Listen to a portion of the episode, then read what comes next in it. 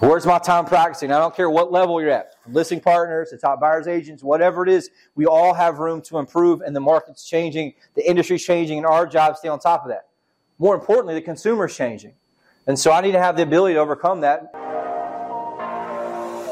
Hey, this is Blake Sloan. I've been selling real estate over 14 years. Our team of highly trained professionals, along with our unmatched marketing, has sold thousands of homes here in the Myrtle Beach area, and this is how we do it. Talk about some other stuff too.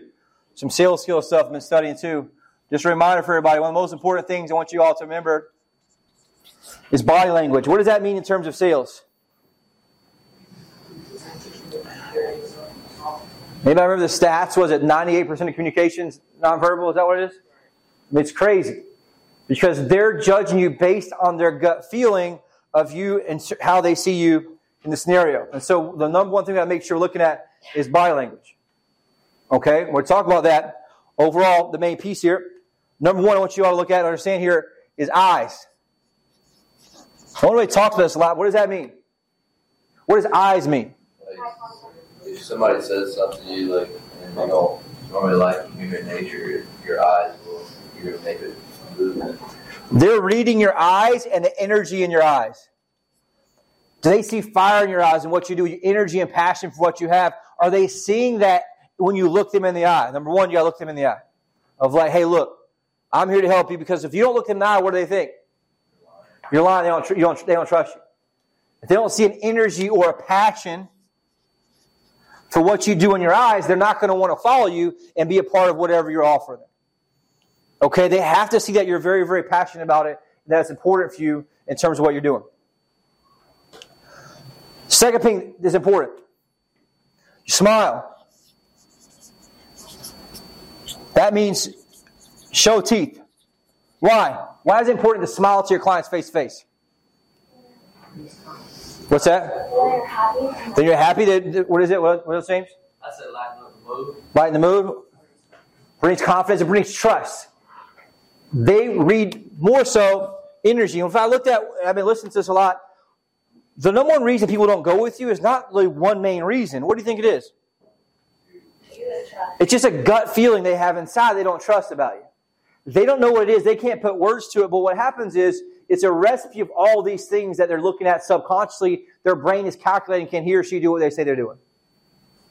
And so me having the right energy in my eyes, me smiling with them as I talk, having the right energy that lines up with that is what helps me build trust as I stack all these things together. Face to face. This is what in the face to face appointment, the listing appointment, the buyer appointment, this is where I'm showing houses, right? I'm having these conversations with them that are very, very important that they're able to say, look, I can trust this person, he or she, what they're doing. Third piece here hands. What does that mean, you think hands? Hands. You have your hands up. Why? You want your hands up and your hands are moving. I learned this a lot at timeshare. People looking away, I move my hands out, bring them back here. They obviously always need to be up and moving. They're down by my side, I'm talking. What does that say? No confidence and no trust. Or if I'm like this, or if I'm like this, it doesn't breed trust. And so what happens is I want you to make sure I'm aware of my hands and they need to be up, moving. Why? Because it keeps their attention. What I noticed in timeshare when I was moving my hands around, guess what they're doing? Following them, right? And I'm controlling what? The energy and the overall frame of the conversation.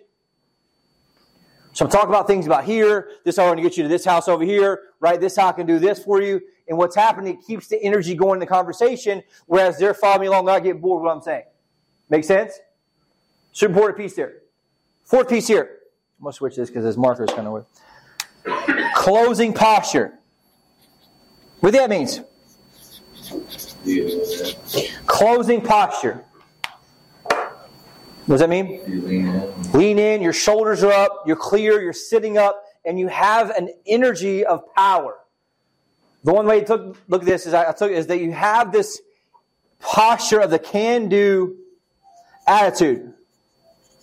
They read it on you just in how your posture is. So if I'm sitting there in the chair and I'm just like this and I'm slumped over, if I'm like this, right, what do they sense from me? Something. a nervousness, a mistrust, a nonchalant type energy. But if I'm here and I'm postured, I'm up, I'm involved, and I'm present in the conversation, what happens to them in terms of them following me? They feel like I'm trying to help them. Because subconsciously, way to look at makes a big difference. I'm not looking at my computer. I'm not looking off in the other direction. I'm 100% present in what's going on in my closing posture. I want you to keep yourself in, in that, that frame of, all right, checking the boxes. My eyes have passion? Do I have a smile on my face? Are my hands up moving? And what does my closing posture say with the people face to face? All those things add up to you owning the frame of them wanting to listen and follow you in that scenario. Now, here's the deal. Six out of ten people, you don't need that on. But the four out of ten that you've been losing and not signing or missing out, or they sign and go somewhere else behind your back, guess what? That's that recipe that they're missing something they just don't trust deep down. And so what you have to have there are these things that make a big difference. So I'm stacking all these up in terms of that. Here's the crazy part. The closing posture goes along with the next one. The next one here comes from that, and they're basically intertwined. And that one is voice.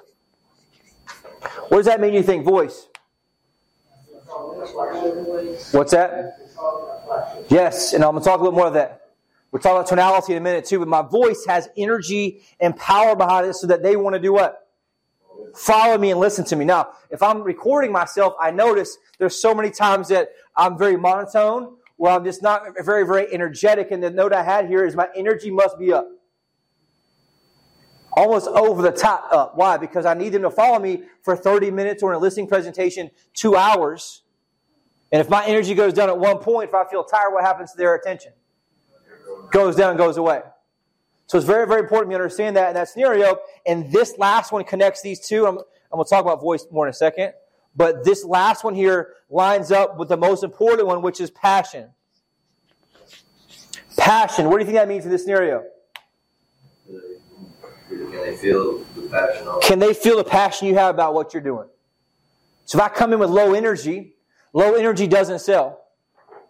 Period. Low energy just doesn't move people. And so we talk about that in that scenario that this is an emotional sale, emotional buy. It's the largest one in people's lives for most people. It needs to have passion behind it, what you do. And I said, this is the most important one. It's the fuel that runs a vehicle. The fuel that runs a vehicle. And so ideally, I want to be recording myself and listening and saying, look, do I have the passion behind me to actually move buyers to want to sign with me, to move sellers to want to list with me? Because that's what makes them deep down in their gut say, hey, th- this guy this girl can get this shit done for me. Does it make sense? What are you hearing from that?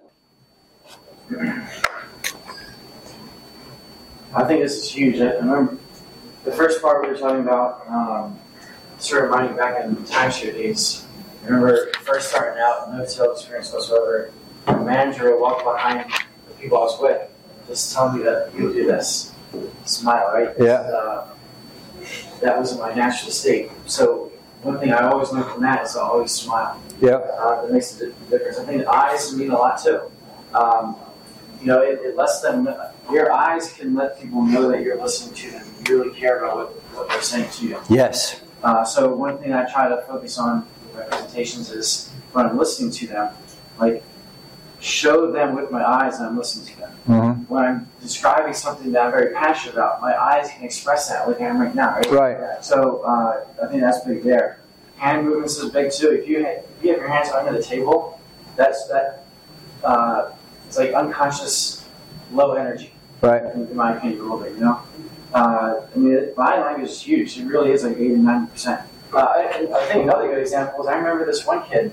He was an intern at USC over the summer selling timeshare. You know, 19, 20 years old. Kid knew nothing, but he had this immense energy about him. He didn't know how. He didn't even know what timeshare was, but he was selling left and right just because of his energy. Mm-hmm. You know, he knew nothing about the products, but he was so energized about it that he was like the best salesperson that entire summer. Yeah. Uh, just because his energy was so much uh, above everybody else's. 100% right. So it matters. And so all these things here add up to one thing. And it's important that you look at understanding the science and psychology. So if you look at these here, right, body language, eyes, the smile, the hands, the motion, the closing posture, the voice, and the passion have, they do one thing here and that thing they equal is they increase the buying state of the consumer. What do you think that means? The buying state. What does that do? What does that mean? Makes them more comfortable. So what happens is, as I raise their energy and raise them up a little bit in their buying state, all these things rub off, right? The emotion comes off them and it makes them more likely to buy, aka sign with me, because I've increased their buyer state. I want you to ask yourself, in my presentations, am I increasing their buyer state with my energy? In most cases, it's not. Why? Because you've done 50 of them, done 100 of them, you're just going through the motions, and what's happening is they're not building a full, deep trust with you. And if I have a heightened buyer state, and I'm in the store somewhere, I get excited about something, am I more likely to buy or less likely to buy? More likely to buy it, right? Because I get excited about it. And so your people need to get excited about what you're selling, what you're showing, and have passion, energy behind the presentation, and make sure I'm increasing this. And here's a crazy part I want you to take in and the lesson from this. If they tell you no, if they give you an answer that you don't like, what do you have to do? We're talking about from this standpoint. Not sure. If you don't get the answers you want, you want to increase your posture and energy, not lessen it. Your whole mood changes, your energy changes, your posture changes, and all of a sudden you slump down your seat. And what happens is there's a disconnect from energy, and their buying state goes to zero. And so I want you to train yourself mentally that once this happens, that if they give you an answer you don't like, you increase your energy and increase your buyer state, your, your posture, I'm sorry. Increase your, po- your posture and your energy, which is going to make your, your ability to raise their buying state a lot more possible.